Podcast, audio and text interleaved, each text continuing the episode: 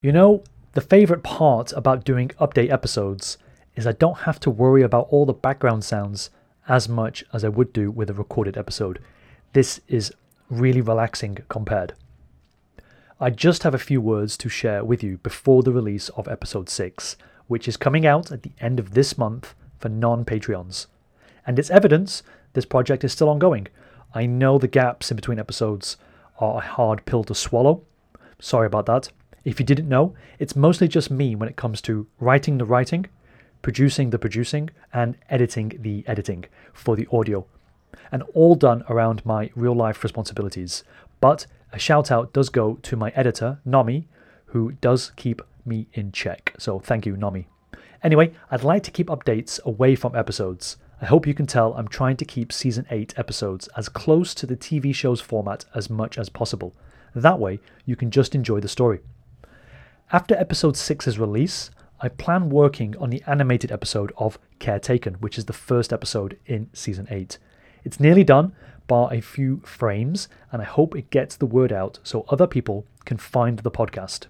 Some pieces of the second chapter are also being worked on, but it requires more funding to get the entire episode done faster. However, the animated episode isn't a one man band, there is a collection of artists working on the drawings of the characters and the 3D modeling of the ship. If you want to see previews of this, then check out my IG account for this podcast in the show notes. All the artists are given credit and you can find them there. Alongside that side project, I am going to silently re edit the first five episodes and bring them up to the same quality. I don't like the idea.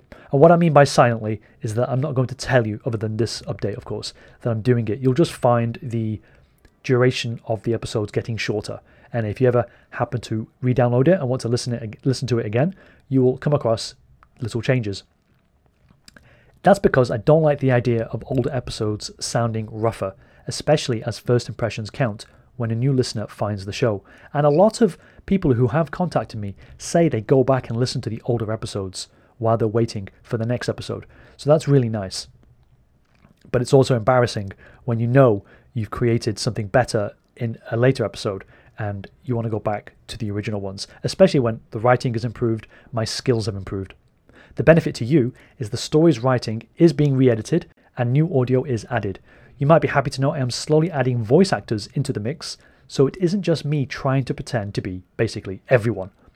Voice actors cost money, but some people have volunteered, which helps bring the overall concept together faster and cheaper.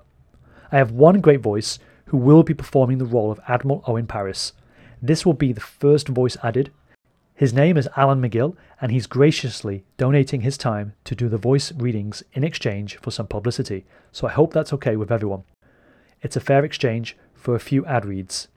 Alan is an author, narrator, and podcaster of his own audiobooks and novels. That's why he can help, he's got the equipment. His debut story is A Cry in the Moon's Light. If you like werewolves, witches, and mysterious castles, you might enjoy it. His podcast was named to Podbean's top 10 in fiction drama in 2021. You can find the novels and audiobooks in this series on Amazon Audible and just about anywhere books can be found. So he's much more polished as a publisher than little old me. I'm going to play a sample now so you get a taste of Alan's work. My musket might get one of them. The others would be upon me the moment I fired. The only question now was which one of them was going to take the bullet. I would not survive their attack. Milady would live only slightly longer than I. It wouldn't take long for them to break into the carriage and tear her to pieces. Our deaths would be gruesome, just like those poor souls in the alley. I trembled at the thought of being torn limb from limb. Tears flowed from my eyes as fear took over my emotions. First time in a long time, I began to pray. Fear gave way to sorrow. Milady would have to watch, helpless as they tore me apart. She would hear my screams, all the while knowing she was next. At the very moment when it seemed all hope was lost, a creature of incredible size and power leapt from the shadows. Its feet hit the ground with a thunderous thud. The beast stood next to the carriage, blocking me from two of the advancing wolves. I was so startled that I stumbled backwards and fell to the ground. That was a small bit of Alan McGill's A Cry in the Moon's Light. You can find it on Amazon, Barnes & Noble, or wherever books are found.